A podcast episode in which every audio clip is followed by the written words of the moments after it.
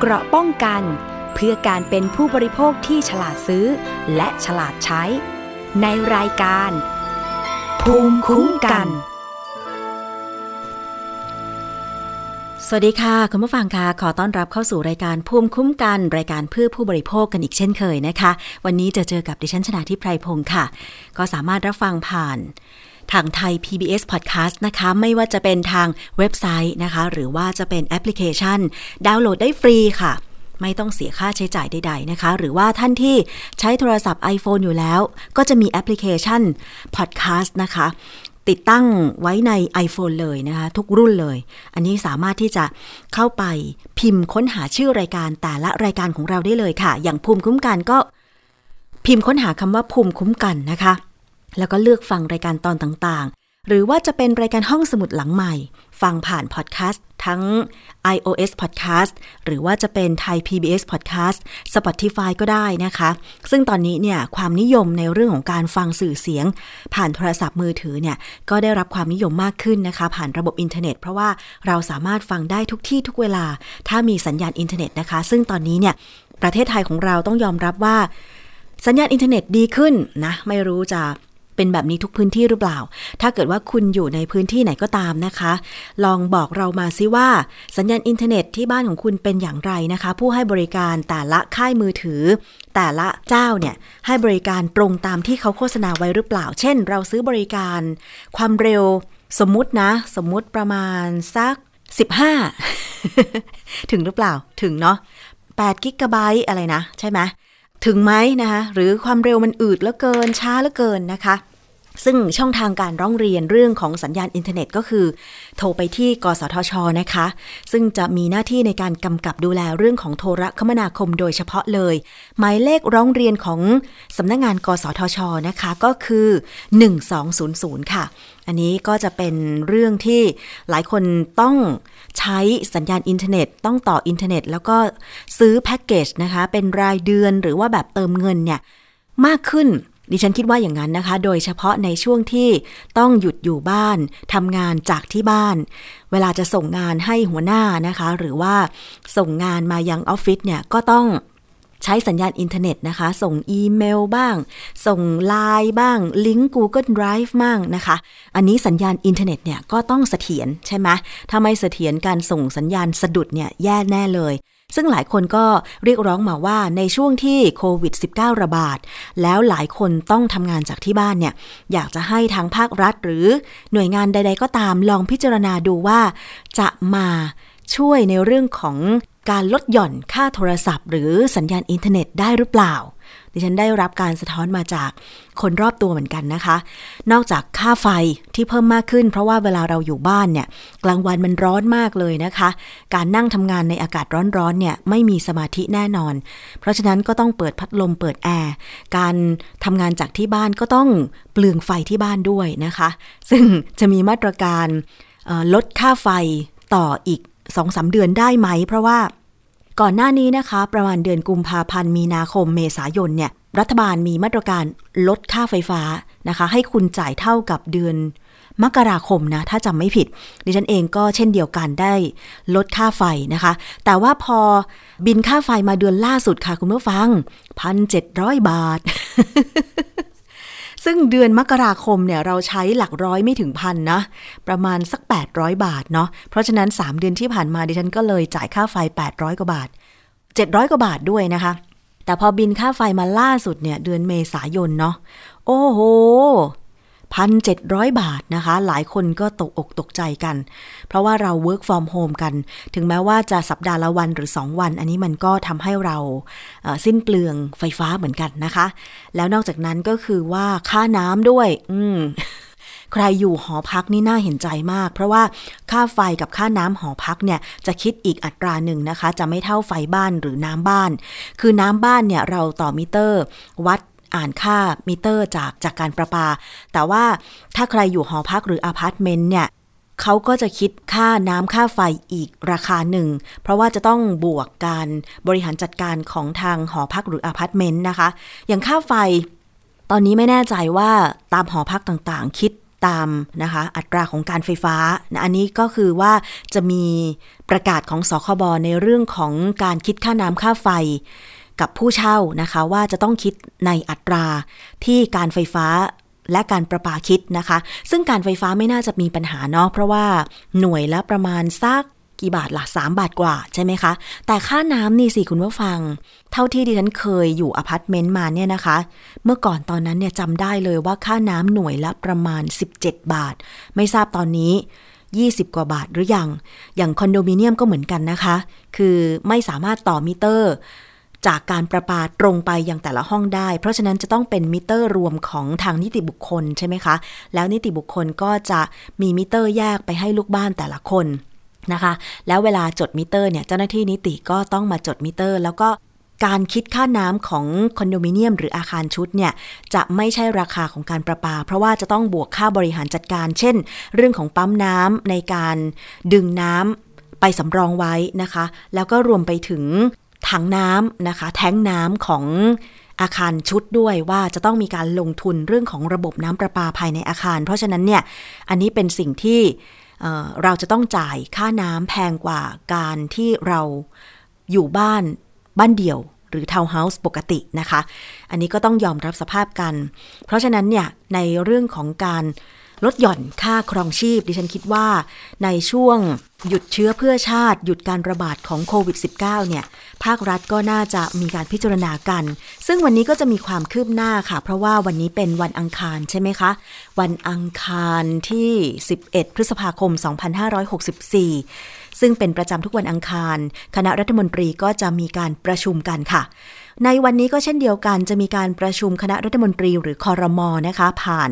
วิดีโอคอนเฟอเรนซ์ค่ะ โดยจะมีการพิจารณามาตรการบรรเทาผลกระทบจากโควิด -19 ค่ะ โดยหากคอรมอเห็นชอบก็จะเริ่มการโอนเงินเพื่อช่วยเหลือประชาชนที่อาจจะได้รับความเดือดร้อนนะคะ จากการหยุดงานเพราะว่าโควิด -19 ระบาดนะคะ พลเอกประยุทธ์จันโอชานายกรัฐมนตรี และรัฐมนตรีว่าการกระทรวงกลาโหมค่ะ ได้เป็นประธานในการประชุมครมวันนี้ โดยสำนักงานสภาพัฒนาการเศรษฐกิจและสังคมแห่งชาติ หรือสอสอชอจะเสนอให้ที่ประชุมพิจารณามาตรการบรรเทาผลกระทบ การแพร่ระบาดโควิด -19 ระลอกเดือนเมษายน 2564 ค่ะ โดยการเพิ่มเงินคนละ 2,000 บาทให้แก่ผู้เข้าร่วมโครงการเราชนะ จำนวน 32 ล้าน9แสนคน และโครงการ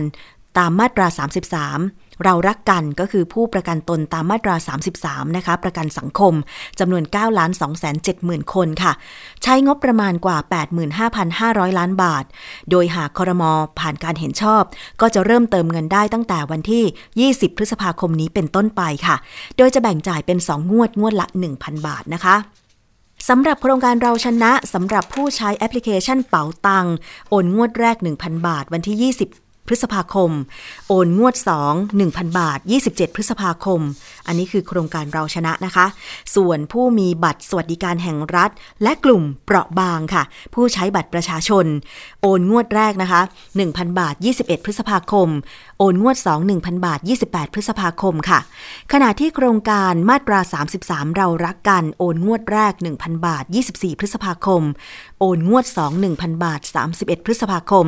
และเก็บไว้ใช้จ่ายได้จนถึงวันที่ 30 มิถุนายน 2564 นะคะนอกจากนี้กระทรวงการคลังจะนำเรื่อง แผนการฟื้นฟูกิจการของการบินไทย เข้าหารือในที่ประชุมครมออีกครั้งหนึ่งด้วย เพื่อหาข้อยุติก่อนจะนัดประชุมเจ้าหนี้ 3,133 ราย เพื่อโหวตแผนในวันที่ 12 พฤษภาคมนี้ค่ะ คือการพิจารณาเพิ่มทุนให้การบินไทย ซึ่งตามแผนระบุไว้นะคะ 50,000 ล้านบาท และการพิจารณาการนำการบินไทยกลับเป็นรัฐวิสาหกิจประเภท 3 เพื่อให้กระทรวงการคลังสามารถค้ำประกันเงินกู้ หรือเพิ่มทุนได้ โดยไม่ต้องมีสหภาพแรงงานรัฐวิสาหกิจ ซึ่งคาดว่าคณะรัฐมนตรีจะมีมติออกมา เพื่อให้สามารถโหวตผ่านแผนไปได้ เพื่อนำการบินไทยเดินหน้าฟื้นฟูกิจการต่อไป อันนี้ก็คือความคืบหน้าเกี่ยวกับเรื่องของการประชุมครมในวันนี้ เดี๋ยวรออีกครั้งในช่วงบ่ายๆนะคะ จะมีรายงานข่าวเข้ามาจากผู้สื่อข่าวของไทย PBS แล้วก็คุณสามารถติดตามข่าวได้ทุกช่องทางของไทย PBS เลยรวมถึงไทย PBS Podcast ด้วยนะคะ ไม่ว่าจะเป็นทาง Facebook นะคะ หรือว่าจะเป็นทางหน้าจอช่องหมายเลข 3 ของไทย PBS ค่ะ และอีกเรื่องหนึ่งนะคะ คุณผู้ฟัง เกี่ยวกับการลดค่าครองชีพ อันนี้น่าเป็นห่วงแล้วก็น่าเห็นใจมาก ๆ เลย เพราะว่าตอนนี้หลายคนตกงาน หลายคนออกจากบ้านไม่ได้ เพราะว่าจะต้องกักตัว เพราะเป็นผู้มีความเสี่ยงในการที่จะรับเชื้อโควิด -19 หรือว่าแพร่เชื้อให้คนอื่นนะคะ ซึ่งไทย PBS เองก็เปิดศูนย์ประสานฉุกเฉิน มีการถ่ายทอดสดทุกวันเลย ตอนเที่ยงถึงบ่าย2โมงครึ่งนะคะ ติดตามรับชมกันได้สำหรับใครที่มีญาติหรือเป็นผู้ป่วยโควิด -19 ยังหาเตียงไม่ได้เนี่ย โทรเข้ามาที่ 027902111 เพื่อที่จะให้เจ้าหน้าที่ของเราติดต่อประสานงานไปยังสถานพยาบาลหาเตียงให้ หรือว่าหาแนวทางในการที่จะส่งต่อผู้ป่วยในการรักษาโควิด -19 หรือว่าใครที่ได้รับผลกระทบนะคะคือไม่สามารถออกไปหาข้าวได้นะคะ ขาดแคลนอุปกรณ์อย่างเช่น อุปกรณ์รักษาความสะอาด น้ำยาฆ่าเชื้อต่างๆ หรืออาหารการกิน เพราะว่าเราเปิดรับบริจาคด้วยนะคะ เปิดรับบริจาคผ่านบัญชีของมูลนิธิไทย PBS ค่ะ หมายเลขบัญชี 0710156235 นะคะ ธนาคารกรุงไทย สาขาการปิโตรเลียมบัญชีออมทรัพย์ค่ะ ซึ่งยอดการบริจาคนะคะ จนถึงเมื่อวานนี้ค่ะ จนถึงวันที่ 10 พฤษภาคม 2564 เนี่ยนะคะ เวลา 18นาฬิกา นับยอดเงินบริจาค โครงการชุมชนเมืองต้องรอดปากท้องต้องอิ่มเนี่ย เข้ามา1ล้าน2แสนกว่าบาทแล้วนะคะ ซึ่งทางเจ้าหน้าที่ของเราบางท่านนะคะที่เป็นผู้สื่อข่าวได้รับ แจ้งเวลาไปทำข่าวมาเนี่ยนะคะตามชุมชนต่างๆ ว่ามีประชาชนที่อาศัยอยู่ในชุมชนเดือดร้อน ก็นำเรื่องมาบอกที่ศูนย์ แล้วก็มีการจัดสรรนะคะ งบประมาณบางส่วน รวมถึงมีผู้บริจาคเพิ่มเติมเนี่ยไปจัดซื้อข้าวสารอาหารแห้ง อุปกรณ์อย่างเช่น หน้ากากอนามัยเจลแอลกอฮอล์ล้างมือนะคะ เรามีรายการเด็กเยอะเนี่ย รายการเด็กต่างๆ ก็จะมีนิทานเด็กเล็กหนังสือต่างๆ ซึ่งผู้สื่อข่าวก็เวลาไปทำข่าวพกอุปกรณ์เหล่านี้ไปด้วย พกสิ่งของเหล่านี้ไปด้วยนะคะ ได้มอบให้เด็กๆ รวมถึงประชาชนที่เดือดร้อนจากโควิด -19 อย่างเช่นคุณจิราพรคำพาพันธ์เนี่ยผู้สื่อข่าวไทย PBS เธอไปทำข่าวมานะคะ ว่าในชุมชนแถวเขตดุสิตต้องการสิ่งของช่วยเหลือนะคะ เธอเป็นคนที่ กลับไปนำสิ่งของอย่างเช่นผักอาหาร อาหารแห้งต่างๆ หนังสือนิทานไปให้เด็กๆ ในชุมชน ซึ่งทำให้เด็กนั้นดีใจมากๆ อันนี้ถือว่าเป็นบุญเป็นกุศลที่ทุกคนได้ร่วมกันทำบุญด้วยนะคะ เราต้องรอดค่ะคุณผู้ฟัง เรื่องของมาตรการลดค่าครองชีพนะคะ ทางกระทรวงพาณิชย์ก็มีการจัดรถโมบายเคลื่อนที่นะคะกว่า 700 คัน ก็จะเป็นรถที่นำสินค้าอุปโภคบริโภค ไปขายให้กับประชาชน โดยที่บอกว่าสินค้าเหล่านั้นเนี่ยลดราคาสุดๆเลยนะคะลดราคาถึงร้อยละ 60 เพื่อช่วยเหลือประชาชนที่ได้รับผลกระทบ จากการแพร่ระบาดของเชื้อไวรัสโควิด -19 คาดว่าจะสามารถช่วยลดค่าครองชีพประชาชนได้กว่า 250 ล้านบาทนะคะ ขบวนรถโมบายของโครงการพาณิชย์ ลดราคาช่วยประชาชนค่ะ ก็มีการปล่อยออกไปได้รับความสนใจจากประชาชนในการซื้อสินค้าอุปโภคบริโภค ซึ่งบางส่วนก็ยอมรับว่ากังวลกับสถานการณ์การแพร่ระบาด ที่ทำให้เสี่ยงต่อการไปซื้อของที่ตลาด และรถเร่ก็ถือว่าเป็นทางเลือก เพราะว่าสามารถที่จะนำรถเข้าไปจอดในชุมชน ให้ประชาชน ตามที่ต่างๆ ได้ไปซื้อของโดยที่ลดการเดินทางไปตลาดนะคะ จึงอยากให้รัฐบาลเนี่ยมีรถโมบายจำหน่ายสินค้าลดราคาเพื่อช่วยเหลือประชาชนที่ได้รับผลกระทบนะคะ ลองไปฟังประชาชนค่ะ ที่แสดงความคิดเห็นกับผู้สื่อข่าวของไทย PBS นะคะ คุณจิตรดาค่ะ คุณป้าคะราคาของที่ซื้ออันนี้ค่ะ มันต่างจากท้องตลาดมากไหมคะ ก็มากเหมือนกันนะคะค่ะอย่างอะไรบ้างอะคะอ๋อเช่นน้ำพริกเนี่ยค่ะเอ่อตอนถ้าซื้อข้างนอกเนี่ย ประมาณเท่านี้ประมาณสามสิบาท อันนี้แค่สิบาทเองนะคะเอ่อแล้วก็มะเขือเทศมะเขือเทศเมื่อเมื่อวานเมื่อวานป้าไปเพิ่งไปจ่ายมา มันตกเขาบอกกิโลละเท่าไหร่นะหกสิบแต่เนี้ยมันร่วมโลอะเขายี่สิบาทเองค่ะ ถือว่าดีไหมคะ ดีค่ะดีค่ะ ปกติเราไปซื้อ เอ่อบ่อยค่ะแต่พอช่วงโควิดเนี่ยจะดูแลตัวเองจะไม่ค่อยออกนะคะ แล้วก็จะมีแม่ค้าเข้ามาขายในบ้าน ราคาก็แพงกว่าตลาดประมาณ5บาท10บาทนะคะแต่ก็อยู่ในราคาที่ยอมรับได้นะคะได้ค่ะได้ ตอนนี้วิกฤตโควิดอย่างเงี้ยค่ะ อยากให้หน่วยงานภาครัฐมาดูแลค่าครองชีพยังไงบ้างอะคะก็ช่วยเหลือสักแบบสักสิบเปอร์เซ็นยี่สิบเปอร์เซ็นอะไรอย่างเงี้ยค่ะ เพราะว่าอย่างสมมติว่าเอ่อหมูบางร้านนะคะ จะมันมีร้อยเจ็ดสิบ ร้อยหกสิบอย่างเงี้ยก็อยากเหลือมาสักแบบร้อยห้าสิบอะไรเงี้ยประมาณเนี้ยค่ะ ก็คงไม่คงไม่เยอะเกินไปนะคะค่ะบางทีบางทีมันมีรถเล่ไปถึงบ้านเนี่ยค่ะ วิธีการซื้อเรากลัวไหมคะแบบอาจจะต้องเจอกับคนอื่นอะไรอย่างเงี้ยค่ะเอ่อมามุงไหมคะหรือว่าคนซื้อเขาก็กระจายกระจายกันนะตอนนี้เอ่อตอนนี้ก็มีแต่คนระวังตัวนะคะ ก็ใส่ส่วนมากชาวบ้านเขาก็จะเพิ่งจะรู้ตื่นตัวกันแล้วนะคะ ว่าต้องใส่แมสออกจากบ้านพอออกเปิดประตูรถแล้วก็จะใส่แมสกันเลยอะไรประมาณเนี้ยค่ะ ก็กลัวนิดนึงอะนะคะ ก็ระมัดระวังตัวเองกันถือเป็นสิ่งที่ดีนะคะ แล้วการที่ภาครัฐโดยเฉพาะกระทรวงพาณิชย์ ซึ่งเป็นหน่วยงานหลักเนาะในการดูแลเรื่องของการค้าการขายภายในประเทศเนี่ยนะคะ ก็ได้มีโครงการรถโมบายเพื่อที่จะนำสินค้าอุปโภคบริโภค ไปจำหน่ายยังชุมชนเนี่ยนะคะ แล้วก็ราคาไม่แพง ราคายุติธรรมด้วย ถือว่าเป็นการช่วยประชาชนนะคะ ถ้าเกิดว่าใครพบเห็นรถโมบายของกระทรวงพาณิชย์ก็เข้าไปซื้อของกันได้เนาะเขาบอกว่ามี 700 กว่าคันนะ ดิฉันก็ยังไม่เห็นเหมือนกัน อยู่แถวรามคำแหงไม่ค่อยเห็นอะไรเลยอะ พอดีว่าบ้านอยู่ใกล้ ใกล้ห้างเหมือนกัน แต่จริง ๆ แล้วเนี่ยผักที่ห้างกับผักที่ตลาดสดเนี่ยราคาก็ต่างกันเนาะ ตลาดสดก็จะถูกกว่า ถ้าเจอรถ โมบายของกระทรวงพาณิชย์เนี่ยก็จะอยากจะเข้าไปซื้อเหมือนกันแต่เผอิญไม่เจอเลยนะคะ ทุกวันนี้ก็ไปตลาดสัปดาห์ละครั้งนะคะ ไปซื้อพวกผักสดมาแช่ตู้เย็นไว้ บางทีก็ลืม ลืมว่าเราซื้อมาแล้วนะคะ แล้วก็มันก็เน่าไป ก็ไปซื้อมาใหม่ นะคะนิสัยไม่ดีเลย เป็นคนขี้ลืม เพราะฉะนั้นเนี่ยพยายามเต็มที่เลย ดิฉันจะพยายามเต็มที่ว่าก่อนออกไปตลาดหรือไปซื้อของ จะดูก่อนว่าในตู้เย็นยังมีอะไรอยู่บ้างนะคะ แล้วเราจะต้องซื้ออะไรมาเพิ่ม ถ้าเป็นไปได้คือดิฉันก็จะไม่ได้จดละค่ะตอนนี้ก็จะใช้วิธีการพิมพ์ พิมพ์ในโทรศัพท์มือถือพิมพ์ในไลน์ว่าเราเนี่ยต้องการอะไรเพิ่มเติมบ้าง เพราะว่าบางทีมันเสียดายเนาะคุณผู้ฟัง ซื้ออย่างผักเงี้ย ยอดกระถินเอ่ยถั่วฝักยาวเอ่ยสะระแหน่เอ่ยเนี่ย มันช้ำง่ายอะ่ะ ซื้อมาวันเดียว แช่ตู้เย็นไว้วันรุ่งขึ้นไปดูเนี่ย มันช้ำละ เราก็ต้องเด็ดส่วนที่ช้ำๆออกไป พอเด็ดใบที่ยังพอใช้ปรุงอาหารได้ปรากฏเหลือนิดเดียวอะ่ะ คือตอนนี้พยายามจะไม่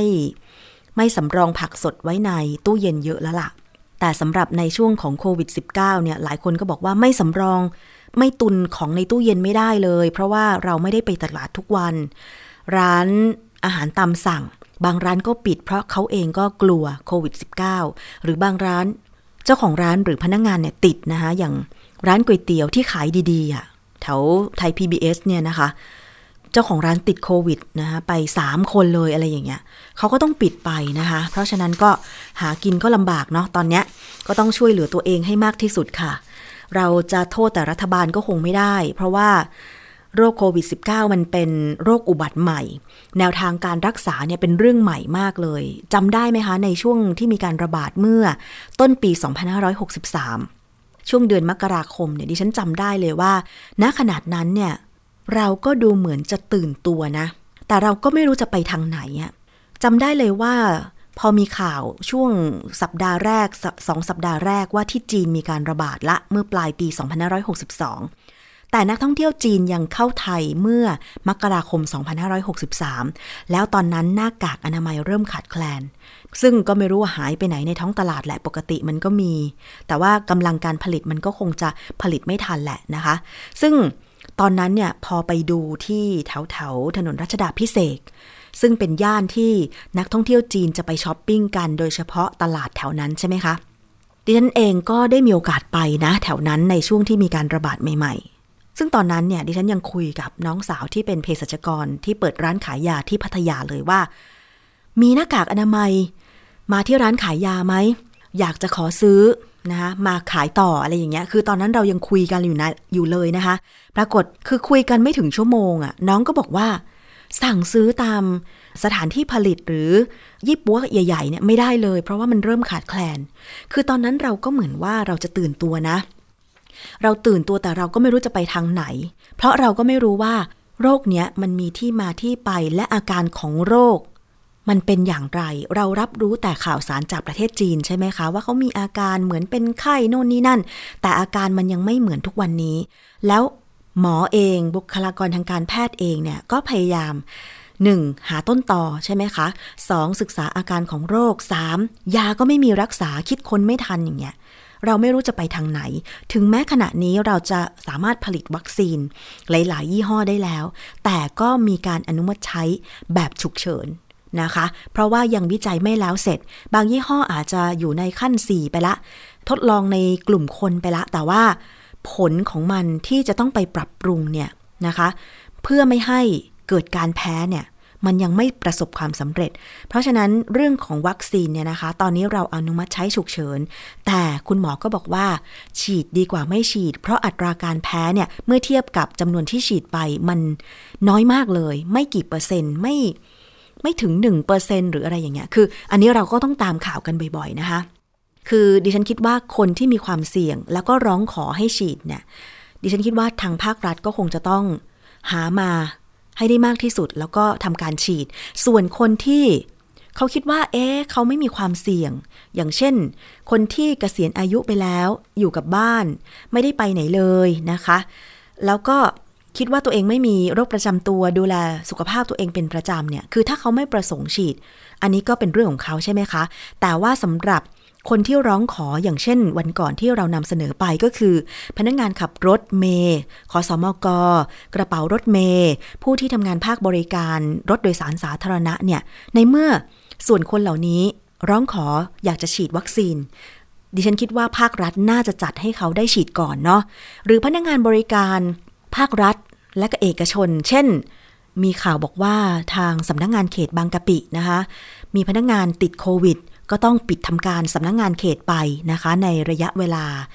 ประมาณวันที่นี้แหละ วันที่ 11 พฤษภาคมเพิ่งเห็นข่าวเมื่อกี้เองนะคะ เพราะฉะนั้นเนี่ยพนักงงานของรัฐที่ต้องทำงานบริการติดต่อกับประชาชนที่หลากหลาย แบบนี้น่าจะฉีดให้เขา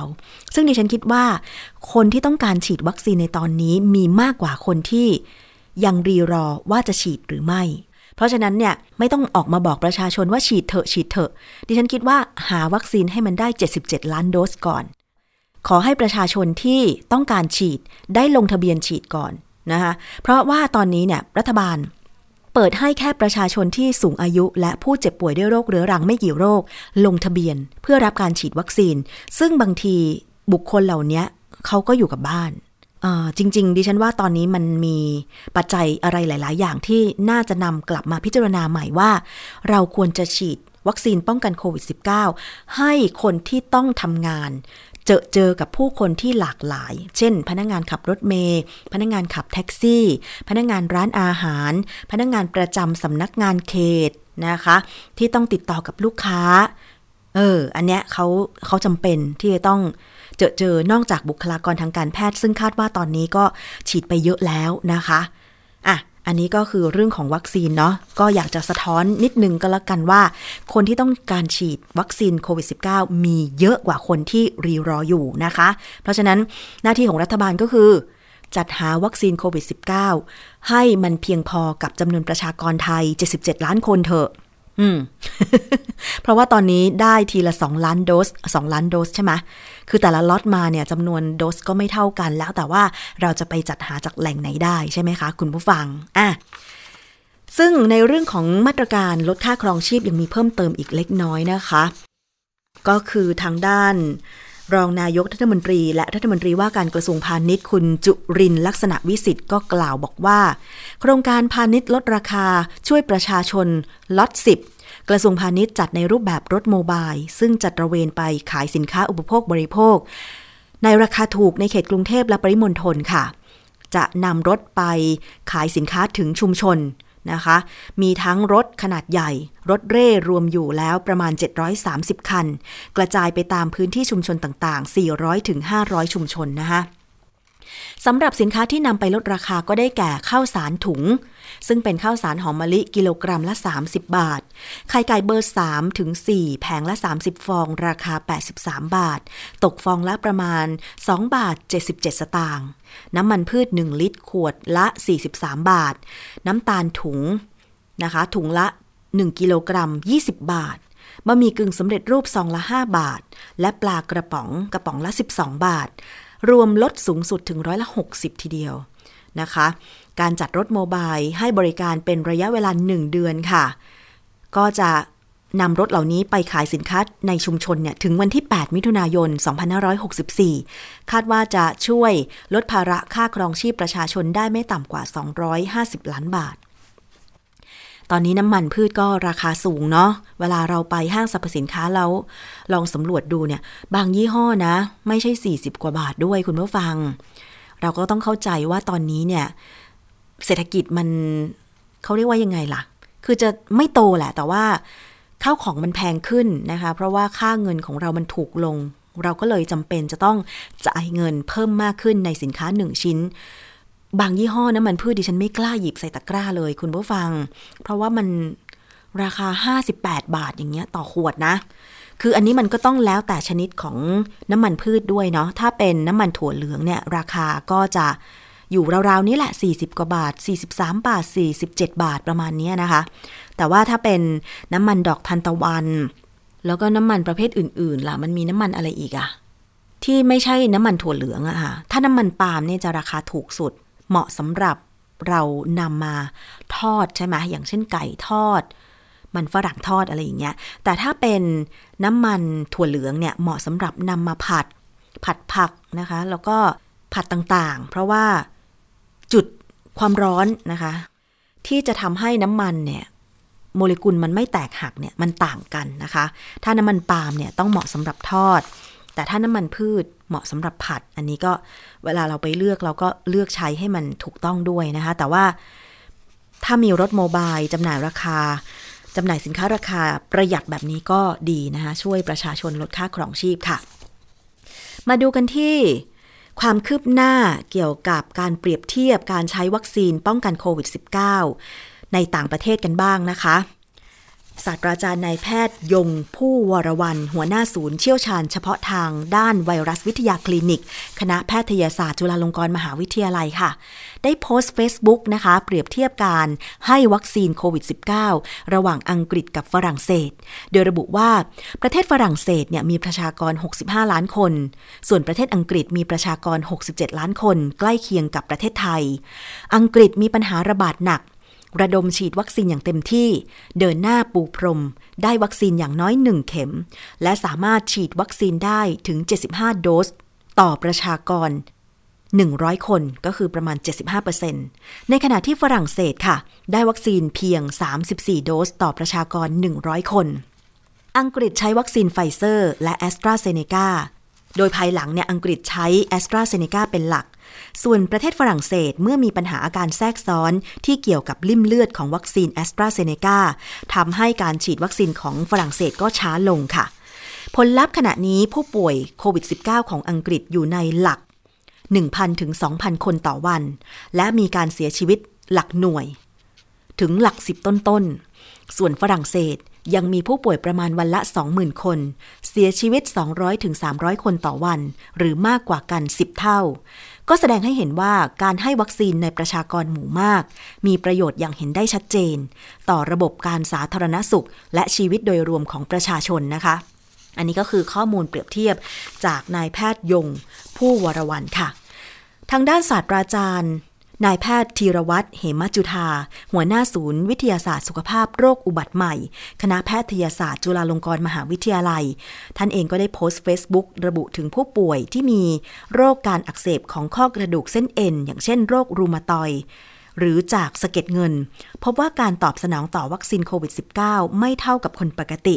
ที่ไม่มีภาวะอักเสบ เปรียบเทียบจากการได้รับวัคซีนไฟเซอร์แบบเดียวกันนะคะ อันนี้คือข้อมูลทางการแพทย์เพื่อประกอบให้เป็นข้อมูลสำหรับประชาชนนะคะ แต่คุณหมอก็บอกแล้วว่า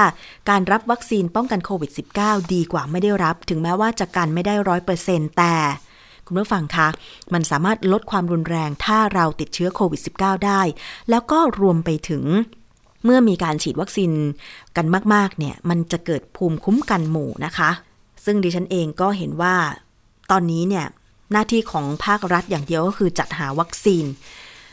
มาฉีดให้คนไทยนะคะ แล้วก็ต้องฉีดให้คนที่เขาต้องการก่อนเนาะคือเข้าใจแหละว่า คนที่เสี่ยงต่อการติดเชื้อและอาการหนักเนี่ย ก็คือผู้สูงอายุแล้วก็ผู้เจ็บป่วยด้วยโรคเรื้อรัง แต่เชื่อเถอะว่าคนเหล่านี้เองเนี่ยเขาก็ต้องการฉีดถ้าเกิดว่าเขาไม่ต้องดิ้นรนเพื่อจะได้รับการฉีดมากมาย เช่น จะต้องไปฉีดไกลบ้านอย่างเงี้ยอย่างอเมริกานะคะก็มีคนแชร์ข้อมูลมาก็คืออดีตผู้สื่อข่าวของไทย PBS ที่ไปใช้ชีวิตที่อเมริกาเนี่ย เธอก็ไปฉีดวัคซีน ไปฉีดที่ร้านขายยาอย่างเงี้ย จะเห็นได้ว่าสะดวกมากสำหรับ ประชาชนในชุมชนต่างๆ ที่ไม่ต้องนั่งรถไปไกลๆนะคะ อย่างคนไทยเนี่ยเวลาจะไปรับบริการทางการแพทย์ คือถ้าเป็นอาการหนักหรือโรคเรื้อรังเนี่ย บางทีต้องไปโรงพยาบาลประจำจังหวัดอย่างเงี้ย แล้วรถสองแถวก็ไม่ค่อยจะมีนานๆมาคัน คนเฒ่าคนแก่ก็ลำบากลำบาก เวลาจะไปโรงพยาบาลประจำจังหวัดทีนะคะ ไปโรงพยาบาลประจำอำเภอบางทีก็ไปรับได้แค่ตัวยาบางอย่าง เพราะว่าเรายังไม่มี แพทย์ประจำอย่างโรงพยาบาลประจำอำเภอมากขนาดนั้น หรือเชี่ยวชาญ หลายสาขาเท่ากับโรงพยาบาลประจำจังหวัดนะคะซึ่งตอนนี้อย่างภาคเหนือเนี่ยโรงพยาบาลที่เรียกว่ามีเครื่องมือทางการแพทย์ที่ทันสมัย แล้วก็เป็นศูนย์รวมของแพทย์มากที่สุดก็คือโรงพยาบาลมหาราชนครเชียงใหม่ หรือโรงพยาบาลสวนดอกนั่นเองใช่ไหมคะอย่างลำพูน ลำปาง แพร่ น่าน อุตรดิตถ์เชียงรายอย่างเงี้ย เวลาเป็นโรคหนัก ๆ ที่ต้อง ใช้เครื่องมือทันสมัยในการที่จะรับการรักษาก็ต้องเดินทางไปเชียงใหม่อะคุณผู้ฟังนะโรงพยาบาลประจำจังหวัดอื่น ๆ มันยังไม่ไม่ค่อยมีเครื่องมือที่ทันสมัยหรือว่าแหล่งรวมบุคลากรทางการแพทย์ที่มีความเชี่ยวชาญมากนักอะไรอย่างเงี้ยนะคะ คืออันนี้มันเป็นอุปสรรคของการสาธารณสุขไทยเหมือนกันเนาะแต่จริงๆแล้วเนี่ยระบบของสถานีอนามัยหรือชื่อใหม่ก็คือ โรงพยาบาลส่งเสริมสุขภาพประจำตำบลเนี่ยนะคะ มันก็ดีอยู่อย่างก็คือว่า ถ้าเจ็บป่วยหรือไปรับยาที่กินประจำอยู่แล้ว เช่น ยาเบาหวาน ยาลดความดันโลหิตสูงอย่างเงี้ยไปรับได้ แต่ถ้าเกิดอาการหนักๆก็ต้องส่งต่อยังโรงพยาบาลประจำจังหวัดนะคะ ซึ่งอันเนี้ยก็คิดว่าทางสบคอเองน่าจะมีการพิจารณาในการที่จะกระจายวัคซีน ให้ประชาชนสามารถไปรับบริการการฉีดวัคซีนที่ใกล้บ้านเนาะ อย่างในต่างจังหวัดเนี่ยสถานีอนามัยน่าจะเป็นใกล้บ้านที่สุดแหละ เป็นสถานพยาบาลที่ใกล้บ้านที่สุดเนาะถ้าเป็นกรุงเทพปริมณฑลล่ะที่ไหน ร้านขายยา หรือว่าคลินิกใกล้บ้านหรือ ตอนนี้มีข่าวบอกว่าจะให้ไปรับการฉีดวัคซีนที่ห้างสรรพสินค้า ดิฉันไม่แน่ใจเหมือนกันว่า ถ้าไปห้างสรรพสินค้าแล้วมันจะเป็นแหล่งรวมของของผู้คนเยอะแล้วไปเสี่ยง การเบียดเสียด กันหรือเปล่านะคะ การไม่เว้นระยะห่างหรือเปล่าอันนี้ ฝากเป็นฝากเป็นข้อมูลเอาไว้ก่อน เดี๋ยวไปหาข้อมูลเพิ่มเติมนะคะ เกี่ยวกับเรื่องของสถานที่ที่ทางรัฐจัดหาให้เพื่อไปรับบริการการฉีดวัคซีนนะคะ บางคนลงทะเบียนจองฉีดวัคซีนไปละ แต่ว่าโน่นได้คิวเดือนมิถุนายนน่ะ ข้อมูลตอนนี้มีแต่ภาครัฐบอกว่าไปฉีดเถอะไปฉีดเถอะอย่าลังเลเลย แต่มีคนจำนวนไม่น้อยไปลงทะเบียนแล้วอะ แต่ว่าได้รับคิวการฉีดโน่นน่ะ มิถุนายน กันยายน หรือบางคนน่ะ แชร์ข้อมูลทางสื่อสังคมออนไลน์บอกว่าโหทำไมได้คิวถึงปีหน้าเลยอะ 2565 มันไม่สามารถทันการได้เนาะคุณผู้ฟัง อันนี้ก็คือเรื่องความคืบหน้าการฉีดวัคซีนแล้วก็การเปรียบเทียบวัคซีนโควิด -19 นะคะ อีกเรื่องหนึ่งที่มีความกังวลกัน นั่นก็คือ การลักลอบข้ามพรมแดนแบบไม่ผ่านการตรวจโรคค่ะคุณผู้ฟัง มีข่าวจากศูนย์ข่าวของไทย PBS ภาคใต้นะคะ บอกว่าด่านพรมแดนอำเภอเบตงจังหวัดยะลาค่ะ เพิ่มความเข้มงวดในการคัดกรองแรงงานไทยจากประเทศมาเลเซีย พร้อมลาดตระเวนสกัดแรงงานผิดกฎหมาย ส่วนชายแดนด้านจังหวัดสงขลาเจ้าหน้าที่ก็ยกระดับคุมเข้มพื้นที่ทั้ง 3อำเภอ เพราะอะไร เพราะว่ามีความกังวลกันว่าถ้ามีการลักลอบข้ามแดนแล้วคนลักลอบนั้นเนี่ย เกิดติดเชื้อโควิด -19 ซึ่งเป็นสายพันธุ์แอฟริกา หรือสายพันธุ์อินเดียเข้ามาเนี่ยนะคะ มันจะยิ่งทำให้การแพร่ระบาดไปกันใหญ่นะคะ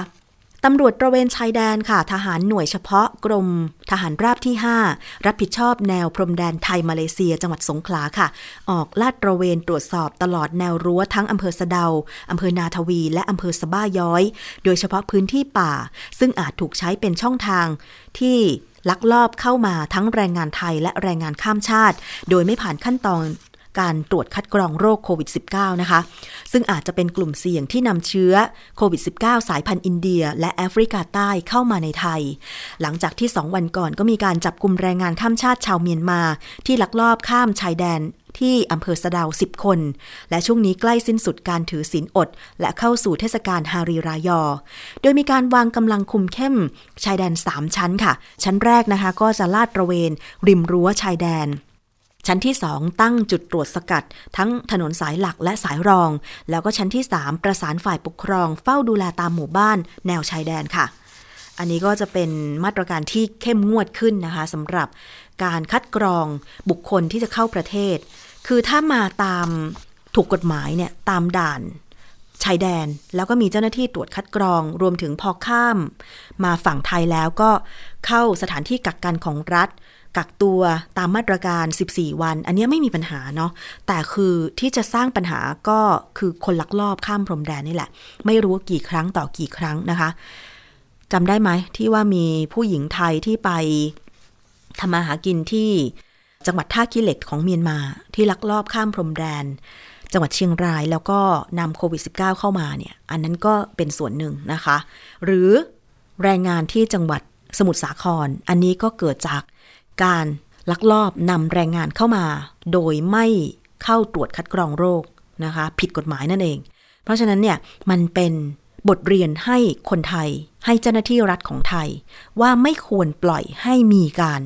ลักลอบข้ามพรมแดน และไม่ควรจะมีเจ้าหน้าที่ของรัฐในการที่จะตรวจตราคนผ่านข้ามแดนทุจริต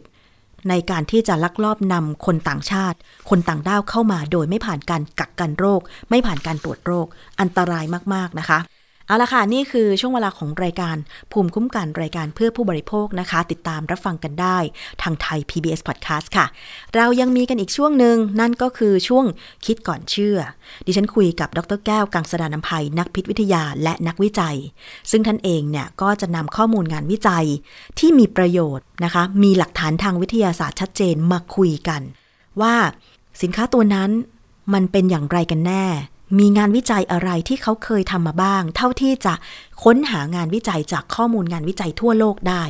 ไม่เฉพาะงานวิจัยในไทยนะคะ อาจารย์แก้วเป็นนักวิจัยซึ่งสามารถที่จะเข้าถึงแหล่งข้อมูลงานวิจัย แล้วก็แปลผลงานวิจัย เป็นคำอธิบายให้เราได้เข้าใจกันง่าย ๆ วันนี้นะคะ ดิฉันได้คุยกับอาจารย์แก้วในเรื่องของการดื่มกาแฟ ดื่มกาแฟเพิ่มความเสี่ยงต่อการมีคอเลสเตอรอลสูงหรือไม่ ขึ้นอยู่กับชนิดของการชงกาแฟด้วยนะคะ ว่าเราชงแบบไหนชงอย่างไร ซึ่งมันจะมีสารอะไรออกมากับน้ำกาแฟนั้นเนี่ย ต้องไปฟังในช่วงคิดก่อนเชื่อกันเลยค่ะ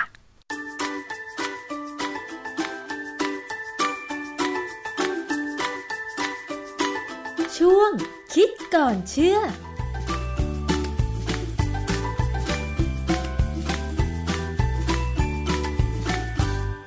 พบกันในช่วงคิดก่อนเชื่อกับดรแก้วกังสดานน้ำพายนักพิษวิทยากับดิฉันชนาทิพไพรพงศ์ค่ะ วันนี้เราจะมาพูดคุยเกี่ยวกับเรื่องของการดื่มกาแฟกันอีกครั้งหนึ่งนะคะ ใครที่ชอบดื่มกาแฟต้องฟังทางนี้เลยค่ะ มีงานวิจัยใหม่ ๆ เกี่ยวกับเรื่องของวิธีการชงกาแฟ เราก็ทราบกันดีอยู่แล้วนะคะ ว่าในกาแฟมีคาเฟอีน ซึ่งทำให้หลายคนนะคะ อาจจะเข้าใจไปว่า คาเฟอีนนี่แหละส่งผลกระทบต่อสุขภาพร่างกาย โดยเฉพาะ การที่คาเฟอีนจะไปกระตุ้น ให้ร่างกายสร้างคอเลสเตอรอลขึ้นมา แต่จริง ๆ แล้วไม่ใช่แบบนั้นค่ะ แต่ว่าจะเป็นสารอะไรที่ไปกระตุ้น ให้ร่างกายของเรา สร้างคอเลสเตอรอลหรือว่าไขมันชนิดไม่ดีขึ้นมา แล้วก็ส่งผลกับสุขภาพของเราในระยะยาว ต้องไปฟังงานวิจัยใหม่ๆ เกี่ยวกับเรื่องของกาแฟ จากอาจารย์แก้วค่ะ อาจารย์คะการดื่มกาแฟเนี่ยทำให้เราอาจจะเพิ่มความเสี่ยงต่อการมีคอเลสเตอรอลสูงได้ด้วยเหรอคะคือบางครั้งเนี่ยบางคนเขาดื่มกาแฟเข้าไปเป็นประจำเนี่ยแล้วเมื่อไปหาหมอเนี่ยอาจจะพบว่าคอเลสเตอรอลสูง เช่นค่า LDL คอเลสเตอรอลเนี่ยสูง บางคนก็จะโทษว่าเป็นเพราะกาแฟที่ดื่ม ซึ่งก็มีคนพยายามจะพิสูจน์นะว่ามันใช่หรือไม่ใช่ คราวนี้หลาย ๆ ครั้งเนี่ยที่การพิสูจน์เนี่ยก็ได้ผลว่าไม่ใช่เพราะคาเฟอีนในกาแฟด้วยค่ะ ลักษณะการชงกาแฟเนี่ยเป็นเรื่องสำคัญ เพราะว่าหลาย ๆ ครั้งเนี่ยคนที่ดื่มกาแฟลักษณะคล้าย ๆ กันแต่ไม่เหมือนกัน คือการชงกาแฟเนี่ยมันจะมีแบบชงที่มีการกรองกับไม่กรองค่ะนะฮะ การกรองเนี่ยก็คือการชงกาแฟแบบของคนไทยสมัยโบราณมาแล้ว เช่นเราชงด้วยถุงกาแฟใช่ไหมอ๋อชงด้วยถุงกาแฟเนี่ยผ้าเนี่ยเป็นวัสดุที่ใช้กรองกากกาแฟออกใช่ในขณะเดียวกัน การกรองผ้าเนี่ยจะสามารถจะกรองไม่ให้ไขมันที่เกิดที่อยู่ในกาแฟเนี่ยลงไปอยู่ในน้ำกาแฟอืมคือโดยธรรมชาติแล้วเนี่ยเมล็ดกาแฟเนี่ยเป็นถั่วอย่างหนึ่งเหมือนกันค่ะเพราะฉะนั้นเขาก็จะมีไขมัน ระหว่างทำอะไรต่ออะไรเนี่ย มันก็จะมีการเปลี่ยนไปเปลี่ยนมาจนเกิดสารตัวหนึ่ง เราเรียกว่าditerpene diterpene เนี่ยที่อยู่ในกาแฟที่สำคัญมีสองตัวชื่อคาเฟสต l ลกับคาวิอลนะฮะชื่อแปลกๆ ผมเคยเห็นมีคนโฆษณากาแฟขายนะ พูดเหมือนกับว่าไอ้เจ้าสองตัวเนี่ยมันดี แต่ความจริงแล้วไม่ใช่อือฮึมันอาจจะเป็นตัวที่ทำให้รสชาติกาแฟอร่อยขึ้นหรือเปล่าก็ไม่แน่ใจนะ เพราะว่าไขมันเนี่ยมีรสชาตินะฮะ อย่างเวลาเรากินอาหารเนี่ย ถ้าอาหารไหนมีไขมันสูงเนี่ย เราจะรู้สึกว่ามันอร่อยค่ะนะเพราะฉะนั้น cafestol หรือ kahweol อะไรพวกเนี้ยนะมันก็คงจะมีรสชาติ แต่ว่าปรากฏว่าความจริงแล้วไขมันสองตัวเนี่ย เป็นตัวที่ไปกระตุ้นให้มีการสร้างคอเลสเตอรอลในร่างกายเราได้อืมนะฮะซึ่งไขมันสองตัวที่อาจารย์กล่าวถึงเนี่ยนะคะ มีงานวิจัยอะไรที่บ่งบอกถึงว่ามันจะเป็นตัวไปกระตุ้นทำให้ มีการสร้างคอเลสเตอรอลในร่างกายของเราเพิ่มมากขึ้นหรือเปล่าคะอาจารย์เอ่อในแง่ของการวิเคราะห์ปริมาณเนี่ยนะ มีบทความเรื่อง analysis of the content of the diterpenes, cafestol and kahweol in coffee beans ในวารสาร Food and Chemical Toxicology ปี 1997 เป็นบทความเก่าอะนะฮะค่ะเขาระบุว่าการเพิ่มขึ้นของคอเลสเตอรอลนั้นน่ะไม่ได้เกี่ยวพันกับปริมาณคาเฟอีนในกาแฟ แต่เกิดขึ้นเนื่องจากปริมาณขององค์ประกอบอื่น คือ cafestolคาวิอลนะฮะมีในเว็บหนึ่งเป็นเว็บของ The Institute for Scientific Information on Coffee ชื่อย่อ ISIC นะฮะเขาให้ข้อมูลว่าไขมันทั้งสองเนี่ยพบได้ในกาแฟที่ชงแบบสแกนดิเนเวียน แบบฝรั่งเศส แบบเตอร์กี และก็กรีกค่ะเราเราเคยได้ยินว่า กาแฟฝรั่งเศสจะอร่อยนะครับ French press coffee เนี่ยอร่อย หอมหวน Turkey นี่ก็ไม่เคยผมกินก็เคยได้ยินในหนังในอะไรจะแพงนะแพงพอสมควรแต่ถ้ามีการขายในบ้านเราเนี่ยนะค่ะแต่เขาก็ว่าหอมเพราะกาแฟพวกนี้ความจริงกาแฟเนี่ยเริ่มต้นจริง ๆ มันเริ่มมาจากแถวแอฟริกาแล้วก็ไล่มาถึง Turkey อะไรพวกเนี้ยนะค่ะแล้วถึงจะกระจายไปทั่ว กาแฟพวกนี้จะชงโดยไม่ค่อยกรอง ไม่ได้ไม่ได้มีการกรองค่ะนะฮะ ผมเคยมีลูกศิษย์เวียดนามคนหนึ่งเข้ามาเรียนที่เมืองไทยเนี่ยแล้วเขาก็เอา มันเป็นลักษณะภาชนะเล็กๆ รูปดาว แยกกัน แต่ค่ะสามารถจะประกบเข้าไปอยู่ด้วยกันได้ค่ะนึกออกนึกออกไหมมันเหมือนกับเปิดออกมา แล้วในนั้นเนี่ยและตัวดาวเนี่ยเขาจะมีรูเล็กอือฮึๆเต็มไปหมด แล้วก็เขาบอกว่าให้เอากาแฟผงเนี่ยใส่เข้าไป แล้วเอานะน้ำร้อนปิดใส่ล็อกให้อยู่ แล้วก็เออเอาจุ่มลงไปในน้ำร้อนร้อนร้อนเดือดๆก็ได้นะ จุ่มไปแล้วก็ยกขึ้นอะไรเงี้ยยกขึ้นยกลง ก็จะได้กาแฟซึ่ง รสชาติจะดี แต่กว่าจะกรองได้ กว่าจะได้ดื่มกาแฟแบบเวียดนามนี่ก็ใช้เวลานาน เพราะดิฉันเคย มีรุ่นน้องคนหนึ่งที่ไปเวียดนาม แล้วก็ซื้อเครื่องชงกาแฟแบบเวียดนามมานะคะ พร้อมกับเมล็ดกาแฟ ซึ่งกว่าจะได้ดื่มเนี่ยก็ประมาณครึ่งชั่วโมงผ่านไปค่ะอาจารย์ ก็ทำให้เรารู้สึกว่าอยากดื่มมากเลยอร่อยมั้งไม่แต่ว่าค่ะจริงๆเนี่ยแบบนั้นเนี่ยกลายเป็นว่าเราเบื่อที่จะดื่มกาแฟแบบนี้เรื่องของกาแฟแบบที่ชงกันต่างกันเนี่ยก็มีบทความเรื่อง cholesterol raising diterpenes in types of coffee commonly consumed in Singapore, Indonesia, and India, and association with blood lipid บทความนี้ตีพิมพ์ในวารสาร Nutrition Journal ปี 2011 บทความเนี่ยเขาให้ข้อมูลว่าถ้ากาแฟไม่ถูกกรองเลย เช่น กาแฟของสแกนดิเนเวียนหรือตุรกีเนี่ย มันจะส่งผลในการเพิ่มระดับคอเลสเตอรอลแน่ค่ะๆในขณะที่กาแฟในลักษณะที่เรียกว่า French press coffee ซึ่งมีการกรองเอากากกาแฟออกไปบ้างเล็กน้อย เพราะว่า French press coffee เนี่ยเครื่องกรองมันจะเป็นแบบเหมือนคล้ายๆถ้วย แล้วเขาก็จะชงเอากาแฟเนี่ยเมล็ดกาแฟคั่วเนี่ยนะผสมลงไปกับน้ำร้อนค่ะจากนั้นก็จะมีที่สำหรับดันลงไปให้น้ำมันมันล้นขึ้นมา ตัวผงกาแฟเนี่ยลงไปอยู่ข้างล่างเนี่ย น้ำที่ได้เนี่ยก็จะมีลักษณะเหมือนกับน้ำกาแฟแต่มีผงกาแฟเล็ก ๆ ผสมอยู่นึกออกไหมฮะ มันจะทำให้เวลาดื่มเนี่ยจะสากคอนิดๆแต่ว่าได้กลิ่นของกลิ่นกาแฟจะหอม อืมนะฮะกลิ่นกาแฟจะหอมมาก ไขมันพวกเนี้ยพวก diterpene ก็จะมีพอสมควรค่ะนะฮะแต่ก็ยังน้อยกว่าของสแกนดิเนเวียนหรือเตอร์กีพวกนั้นจะไม่กรองเลย มันก็มีความรู้สึกของการดื่มที่เป็นแบบที่เดิมๆอะไรของเขาอะนะที่เขาเขามีความรู้สึกว่ามันอร่อยแต่ว่า ตอนนี้ก็มีการทำกาแฟสำเร็จรูป instant coffee เนี่ยนะที่มีการเอาผงกาแฟบดละเอียดเล็กๆเลยเขาบอกว่าเป็นลักษณะเท่ากับนาโน คือเล็กมากเนี่ยผสมลงไปด้วยค่ะซึ่งผมเคยหลงซื้อมาดื่มอยู่ครั้งหนึ่ง คือกาแฟพวกนี้จะแพงกว่ากาแฟ instant กาแฟสำเร็จรูปอื่นๆนะคือที่ซื้อมาเนี่ยจะเป็น3 in 1เหมือนกัน ชงแล้วผมมีความรู้สึกว่ามันสากคออะคือถามว่าหอมหรือไม่หอมเนี่ย ผมอาจจะจมูกไม่ค่อยดีนะ ผมก็ว่ามันก็หอมหมดอะค่ะนะแล้วกาแฟบ้านเราเนี่ยนะมีบางบางยี่ห้อนะ ที่เป็น3 in 1เนี่ยเขาใส่กลิ่นกาแฟลงไปด้วย อ้าวทำไมต้องใส่ มันหอมมาก ใส่ให้มันหอมขึ้น ไม่นะฮะอาจารย์ปกติแล้วการคั่วเมล็ดกาแฟเนี่ยมันก็ทำให้หอมอยู่แล้วไงคะ แสดงว่ากาแฟสำเร็จรูปยี่ห้อนั้นคือ ใช้กาแฟที่ไม่หอมเหรอคะอาจารย์ จึงต้องใส่กลิ่นเข้าไปเอเพิ่อมเขาเพิ่มให้มันหอมขึ้นกว่าเดิม คืออย่างนี้คือกาแฟ instant เนี่ยส่วนใหญ่แล้วมันจะหอมน้อยลงอืมเป็นกระบวนการผลิตเนี่ยมันทำให้มันหอม หอมสู้กาแฟแบบโบราณกาแฟสดไม่ได้เออกาแฟสดกาแฟโบราณเนี่ยจะหอมมากนะแต่กาแฟ instant เนี่ยจะหอมน้อยกว่า แต่ยี่ห้อตอนนั้นผมไม่รู้ไปซื้อยี่ห้ออะไรจำไม่ได้แล้วฮะมันหอมแบบขนาดที่ว่าลูกศิษย์เนี่ยเดินผ่านหน้าห้องห้องที่ทำงานเนี่ยต้องเดินเข้ามาดูว่าอาจารย์ชงกาแฟอะไรหอมหอมอืมๆผมก็บอกก็กาแฟซองละสามสี่บาทนี่แหละค่ะ หยิบซองมาดูค่ะ ปรากฏว่าเขาบอกระบุเลยว่าเขาเติมกลิ่นค่ะ เพราะฉะนั้นแต่แต่ว่าอย่างนี้ถือว่าไม่อันตรายนะ เพราะว่ากาแฟ instant เนี่ยกาแฟสำเร็จรูปเนี่ยจะไม่มีไดเทอร์ปีน เพราะว่าอืมมันจะมันจะโดนกรองออกไปค่ะในกระบวนการผลิต อ๋อเหรอนะคะฮะอาจารย์แล้วทีนี้อย่างกาแฟสดทุกวันนี้ที่เราต้องไปซื้อตามร้านกาแฟสดแบบเนี้ยเขามีการกรองไหม เพราะดิฉันก็คิดว่า ตอนที่เขาบดเมล็ดกาแฟให้เป็นผงๆใช่ไหมคะ แล้วก็เอามากรอกใส่ที่ใส่สำหรับเอาไปอัดไว้กับเครื่องชงกาแฟ ซึ่งเครื่องชงตอนนี้เนี่ยก็มีระดับเท่าไหร่ล่ะ หลักหมื่น หลักแสนอะไรอย่างเงี้ยอาจารย์ แต่มันก็ไม่มีผงกาแฟหลุดออกมานะ ผมไม่แน่ใจเพราะผมไม่เคยเข้าไปดูอะนะคือ ถ้าจะชงแบบใช้กระดาษกรองเข้าไปช่วยเนี่ย มันก็จะกรองได้หมดอืมแต่ก็อย่างว่าบางคนเนี่ยอาจจะมีความรู้สึกชอบดื่มแบบชนิดที่ว่ามีนิดๆมีสักสาคอนิดหน่อยแต่เป็นจังหวะเนี่ยเขาอาจจะกรองผ่านรูซึ่งเป็นโลหะตัวที่สำหรับ เอาอะไรเอาผงกาแฟใส่เข้าไปแล้วค่ะบดและอัดลงมาเลยค่ะนะแต่ว่าทุกวันนี้ที่ไปซื้อกาแฟสดเนี่ยนะคะ เครื่องชงเขาเนี่ยก็จะเป็นแบบว่า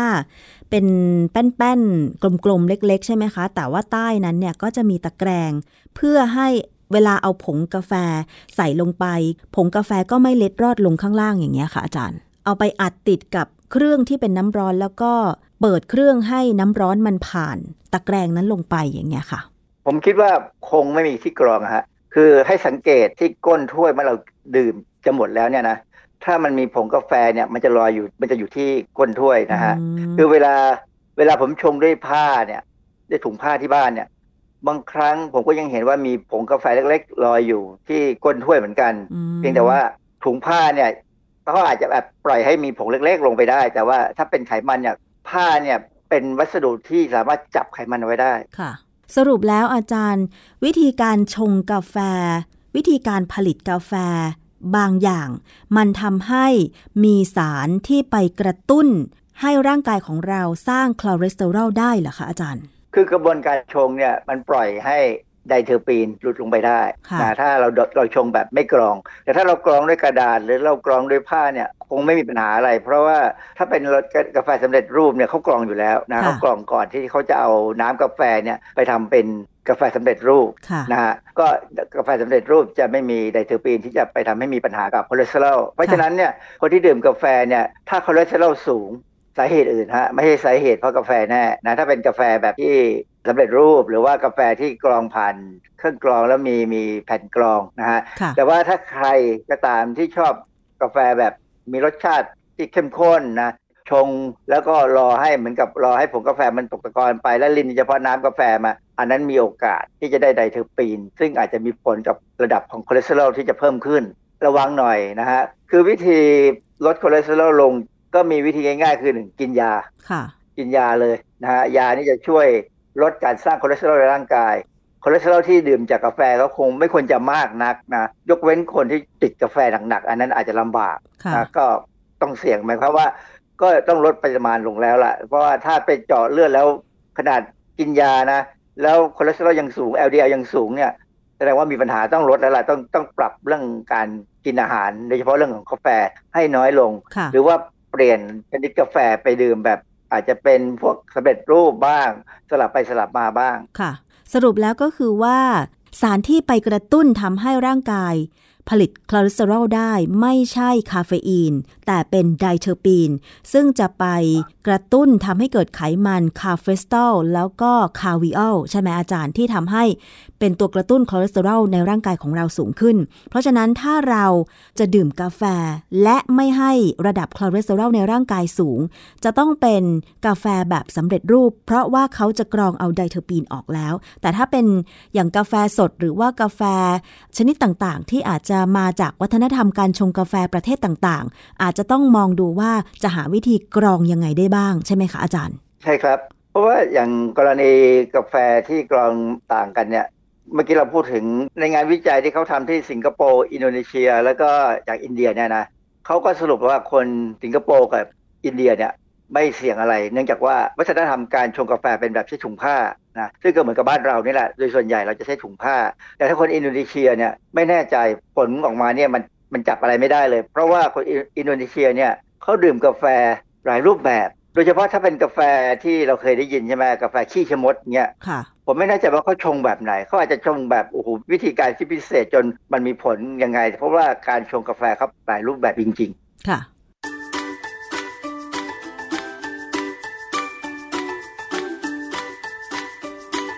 ช่วงคิดก่อนเชื่อ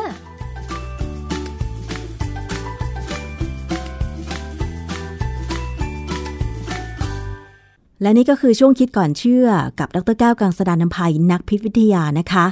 ซึ่งเราจะมาพูดคุยกันถึงงานวิจัยใหม่ๆ ทางด้านวิทยาศาสตร์ ไม่ว่าจะเป็นเรื่องของอาหาร หรือว่าเรื่องราวที่อยู่รอบตัวนะคะ ท่านที่สนใจก็ติดตามกันได้ทางไทย PBS Podcast ค่ะ ซึ่งบางทีข้อมูลที่คุณได้มานั้นอาจจะจริงหรือไม่จริงก็เป็นได้ เรามาฟังกันซิว่าจะมีงานวิจัยอะไรสนับสนุนเกี่ยวกับผลิตภัณฑ์นั้นๆ หรือเปล่า แล้วข้อมูลที่เราได้ทราบมามันถูกต้องหรือไม่นะคะ แต่ว่าเราจะอ่านจากงานวิจัย ซึ่งอาจารย์แก้วก็จะนำมาอธิบายให้เราได้เข้าใจง่าย ๆ ประกอบกับหลักการทางวิทยาศาสตร์นะคะและนี่ก็คือทั้งหมดของรายการภูมิคุ้มกันรายการเพื่อผู้บริโภคนะคะ ขอบคุณสำหรับการติดตามรับฟังค่ะ หมดเวลาลงแล้ว วันนี้ดิฉันชนะทิพไพรพงศ์ต้องลาไปก่อน สวัสดีค่ะ ติดตามรายการได้ที่ www.thaipbspodcast.com แอปพลิเคชัน Thai PBS Podcast หรือฟังผ่านแอปพลิเคชัน Podcast ของ iOS Google Podcast Android Podbean SoundCloud และ Spotify ติดตามความเคลื่อนไหวของรายการและแสดงความคิดเห็น โดยกดถูกใจที่ facebook.com/thaipbspodcast